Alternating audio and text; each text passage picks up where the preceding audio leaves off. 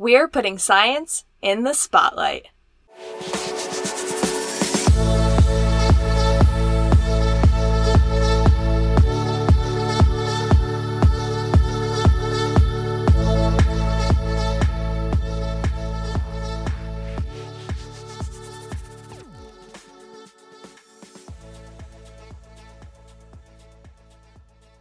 Hello, and welcome to another exciting episode of the Science Podcast in the Spotlight. My name is Emily Schaefer, and I am one of the hosts of the show. And this podcast was brought to you by the Science Policy Outreach Task Force, or SPOT, at Northwestern University. For this podcast, myself or the other host, Nicholas Gretton Alvarado, interview a fellow graduate student or early career researcher in the sciences about the amazing research that they're doing in the hopes that we can get down to the foundation of why their research matters and what the rest of us should know about it and why we should care at the end of the day. Now, the dentist might not be your favorite place in the world to physically go to, but that doesn't mean that there's not some very interesting scientific concepts at work and research being done that's related to going to the dentist. So, here to introduce us to the fascinating intersection of neuroscience and endodontics is Katie Lillis. Katie is a fourth year PhD candidate in the neuroscience department at UT Health San Antonio. So, welcome, Katie. Hi, thanks for having me. Katie, what made you want to become a scientist? Growing up, I always really idolized my aunt. Uh, she is an optometrist, and so growing up, I wanted to follow in her footsteps. So when I started college at the University of Iowa, I was really determined to be an optometrist. So I started taking lots of biology, chemistry classes. I really enjoyed them.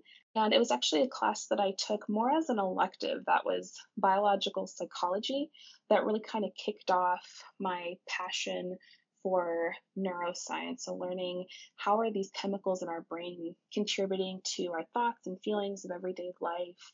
And from there, I took a couple more uh, psychology classes and kind of integrated them with the biology and chemistry classes I was already taking and joined a neuroscience lab at the University of Iowa where we were studying cocaine addiction um, and seeing kind of the excitement of research and everyday uh, tasks that we were doing in the lab and thinking about their broader impact really inspired me to pursue a PhD in neuroscience. But now also, you're not just in neuroscience, you're also in endodontics and in these biomedical sciences. So, what brought you to this really different part of neuroscience? Yeah, so it's no secret that, you know, when we think of the dentist or we think of teeth, usually the number one thing we'll think of is pain. Ouch. And it's really because our teeth are so densely innervated with our neurons that are sensing pain. And so that makes sense that kind of evolutionarily, we need these sensors there to tell us when something's wrong. If we have a cavity or an infection, we need those pain sensing signals to let us know, oh, I shouldn't chew on that side, or I need to be a little more gentle. So while we wouldn't really think that there's this overlap between neuroscience and dentistry, innately it kind of makes sense that our pain sensing neurons really are at play in our day to day lives. So, in the research lab now, what sort of work are you doing? Our lab is looking at how these pain sensing neurons are actually playing a protective role. So, like I said, they play a protective role in the sense of sending pain signals, letting us know there's an issue. But when it comes to dental infections, one of the outcomes that can happen is if the infection gets bad enough, there can be bone loss around the root of the tooth. And this can be really problematic because if this bone loss continues, you could ultimately lose the tooth, which could expose the area to further infections, which over time could potentially go systemic. So it's really problematic to have bone loss with a dental infection. And so we're looking at how exactly these pain sensing neurons are playing a protective role in this bone loss. And it's really important because we don't have a great way to treat bone loss uh, in these dental infections. The go to treatment is a root canal procedure. And while most of these are successful at treating the infection, sometimes we can have bone loss that occurs despite a successful endodontic intervention.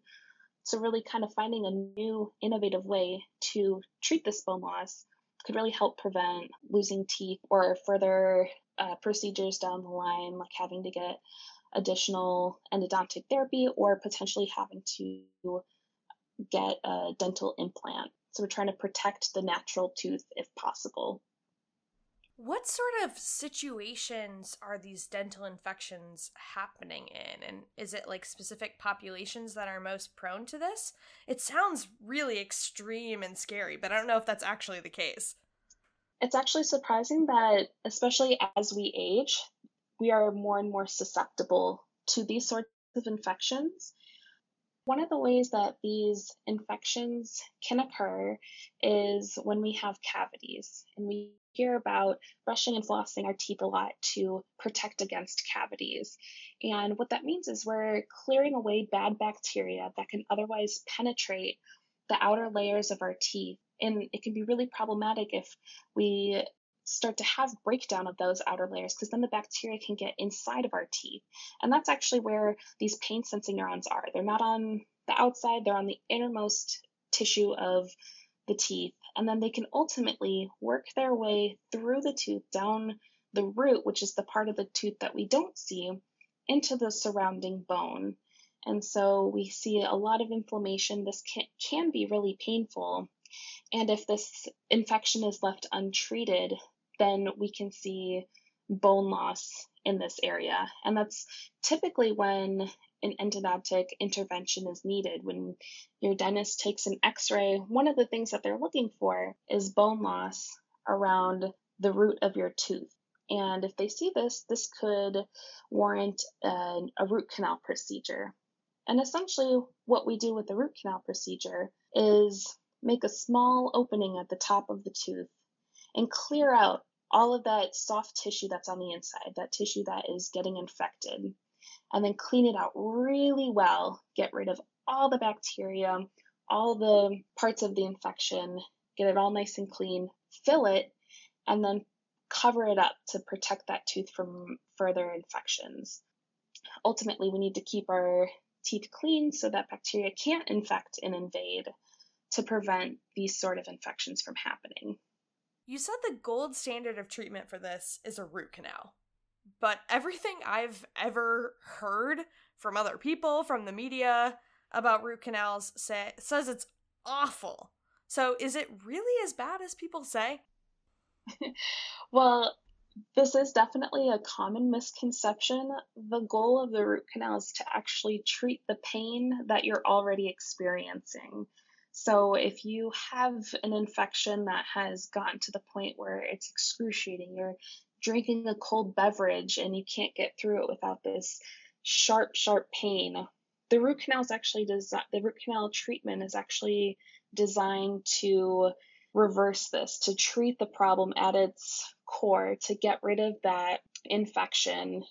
And you're actually getting rid of those nerves within the tooth. So by the end of the root canal, you actually shouldn't be feeling any pain at all for the most part. That's good to hear. What's the downside to getting rid of nerve tissue and bone tissue during the root canal? Why is it so important to keep the natural tooth? The goal of these endodontic interventions are certainly to preserve the natural tooth. This has a lot of innate machinery built in to keep the tooth nice and healthy and keep the surrounding bone and surrounding tissue healthy. Alternatively, if we do have to extract the tooth, then one potential option in the future is an implant, which isn't always an option for patients, whether it's cost wise or whether or not the surrounding bone will accept the implant. So the first line of defense is to try to save your natural tooth that has all of the machinery that's been developed over time to help keep your teeth as well as the surrounding tissue nice and healthy. And what's going on with your neurons during all of this? So, our work is focused more on the mechanisms of how these neurons are protecting against bone loss. So, we think of it as how the neurons are communicating with the cells that are building up and breaking down bone because there's a misconception that bone is just kind of a static tissue, that there's not a ton going on. But in reality, it's constantly overturning, it's keeping itself nice and healthy. And so there's a continuous balance of building up nice, healthy bone and destroying older bone. And so in healthy tissue, this balance is nice and even. However, in conditions where there's, say, an infection, this balance shifts and tends to favor bone breakdown. And that's due to the, the bacteria that's infecting, they're going to stimulate a big immune response. The immune response is aimed at trying to fight off the bacteria, trying to heal but in turn, it's also activating these cells that are breaking down bone. So the goal of our research is how can we further understand the role of neurons in this condition to help shift that balance so that there isn't as much bone loss.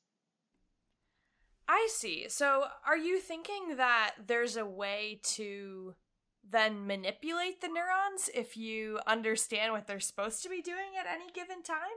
What's what's the point of of understanding the mechanism in so much detail? By looking at the mechanism, we can achieve better specificity. Because we know that these neurons are sending pain signals, we don't want to just come up with a drug or a treatment that will stimulate the neuron and it'll help bone loss at the cost of also sending pain signals. So by studying the mechanisms, we can dive further into okay, we know these neurons are helping protect against bone loss. Are they releasing something that the other cells are picking up on? And, you know, the neurons are telling the cells, oh, we got to build up the bone or we got to stop breaking down the bone. What are those factors that are being released? We want to look at the mechanisms so that if we were to manipulate the neurons with the drug down the line, that we can really be targeting its effects on bone loss and not be targeting some of those pain pathways. Gotcha. In terms of these mechanisms and trying to create these new pharmacological approaches, what do we already know? And what's the big question that if you were to pick one thing that you really want to figure out in the lab next, that's what you want to figure out? We know that when there's a dental infection, we see an increase in the branching of these neurons. So they are actively responding to the infection. And we certainly know this from a pain perspective, but we don't really know how the neurons are interacting with the bone cells or even the immune cells. So, one of the major goals of our work is to further understand the communication between these cell types. So, if we could down the line identify, say, a single factor that these neurons are releasing and it's promoting bone growth or inhibiting bone destruction, that knowing that factor or factors, it's likely going to be a combination, right?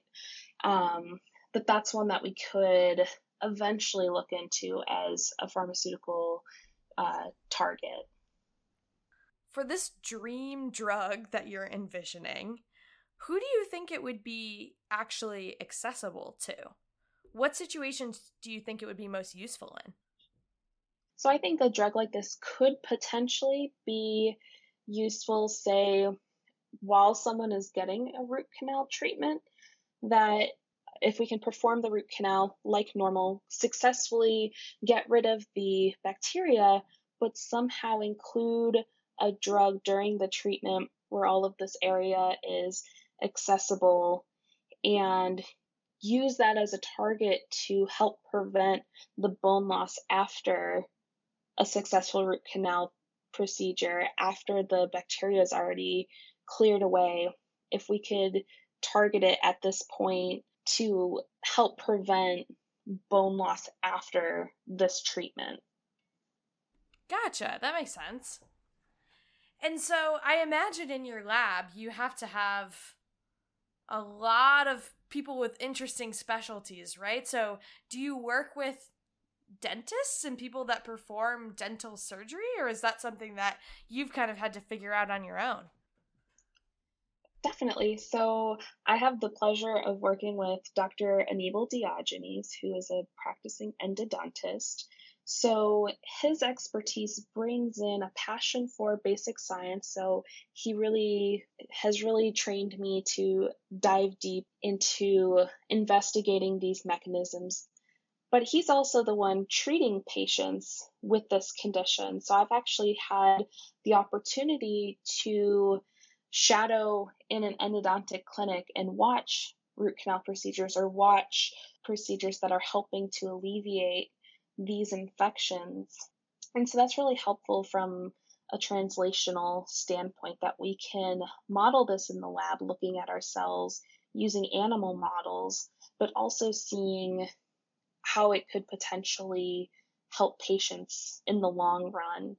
And I'm also fortunate to work with a variety of endodontists. And especially as this project has been developing, it's been really helpful to hear their perspective in how these infections actually present themselves. For instance, having that clinical background, we know that there are some sex differences. These conditions sometimes present differently in men and women. Sometimes women will report having more pain with these conditions. And sometimes these infections are actually asymptomatic. Sometimes people don't know they have them until they get an x ray. So, having that clinical expertise has been really helpful in shaping these projects. Wow, that's super fascinating to be able to to tie that all into the work that you're doing. You said that you do animal work as well? Like, what stage is all of this research being done at? So, this is all preclinical work. And what's really powerful about how we design our experiments is that we're really tackling it from a lot of different angles. We can use cells to isolate forms of communication between, say, the neurons and specific bone cells. And that can be a very direct way to look at that but it still doesn't exactly model what's going on in a human. So that's why we also use animal models. So in our lab, we use transgenic mice where we can model this dental infection. And in our different transgenic mice, we have some that are actually born without these pain sensing neurons. So we can directly compare what are these pain sensing neurons doing when we look at our regular mouse versus our mouse without pain sensing neurons. And these are really powerful tools to help us further understand how these neurons are communicating with bone cells. Yeah, the concept of of transgenic animals, I don't think we've ever talked about this on the podcast. So, can you just really briefly explain what you mean and how do these mice act or health-wise are they much different than than your wild type normal ones? So, our transgenic mice are similar to individuals who have a genetic mutation in which they don't feel pain. So there are some conditions where humans are born with a mutation in a certain gene um, where they can't sense pain. So, putting your hand on a hot stove, whereas most people could feel that, these individuals don't feel that. So, we have a similar mouse model where their genome was manipulated, and we have mice that are born without these pain sensing neurons, and we're able to use that as a tool to tease apart what these neurons are doing in the context of the dental infection. Do these mice feel any pain or is it a mutation that's specifically at the the pain neurons that would be around in the mouth or around their teeth? These mice have mostly all of their pain sensing neurons killed off. So they do still respond to stu- to some stimuli. We can look at how well this transgenic manipulation worked by using a couple different tests. One of which was developed by Dr. Ken Hargreaves, who was actually my mentor's mentor at UT Health San Antonio. And he came up with an apparatus where you shine a light on the bottom of a mouse's foot and you measure how long it takes for them to pull their paw away. So the idea there is that the longer they leave their paw on the surface and the light is shining at it, the less pain that they're experiencing. And so with our our wild type control mice, they'll pull pull their paw away in a couple seconds. It's pretty quick. However, with our mice where their nociceptors are killed off, they can leave their paw on the surface for quite a long time. They will pull it off eventually. So we know that this intervention doesn't kill off all of the neurons, but it does kill off a significant amount of them. Wow, that is so interesting it's really cool to hear that you get to test a lot of different methods in your lab to try and figure all of this out. Do you have a favorite, like something that you like to do in the lab? Like, is it the animal work? Is it the clinical stuff? Is it cells or something else entirely? So, one of the techniques that we have been utilizing recently is RNA sequencing. So, basically this technique allows us to look at levels of RNA for every single gene. And this is especially helpful for looking at potential targets that were never on our radar.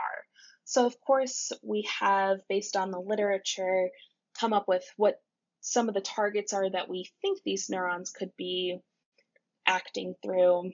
However, using an approach like RNA sequencing it really helps to kind of provide an unbiased view. So it gives us the opportunity to look at targets or genes that we never would have thought of in the first place. And so I'm definitely new to RNA sequencing. It's a lot of bioinformatics, there's a lot of data, but it's been really interesting to kind of look at so if we see genes that are changing, how what do they have in common? You know, what sort of pathways are they associated with? So it's a really powerful tool that we've been looking at in the context of this disease. Katie, I'm going to ask you one final question. If me and everybody listening were to understand or remember just one thing from all the cool stuff that you've shared today, what do you want to spotlight?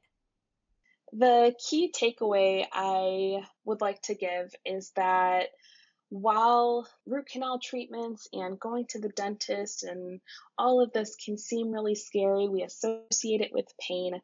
While pain might be really unpleasant, those same neurons that are telling us ouch, they are also doing their best to try and protect us against things that we can't necessarily see these are mechanisms that we can study and potentially target in the future to come up with even better treatments for these conditions that happen so frequently.